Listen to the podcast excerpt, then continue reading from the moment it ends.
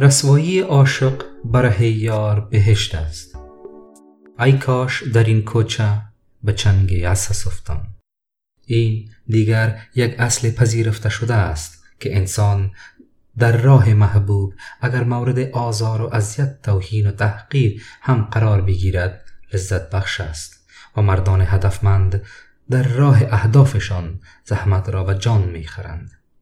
او هم آرزو می کند که در این راهی که اختیار کرده است کاش به دست اساس یعنی گزمه شب بیفتد تا از رسوایی و رنجی که آیدش می گردد لذت ببرد در حقیقت این یک درس زندگی است برای کسانی که اهداف اولیا را ترسیم می کنند ولی از عواقب و زحمت آن می ترسند.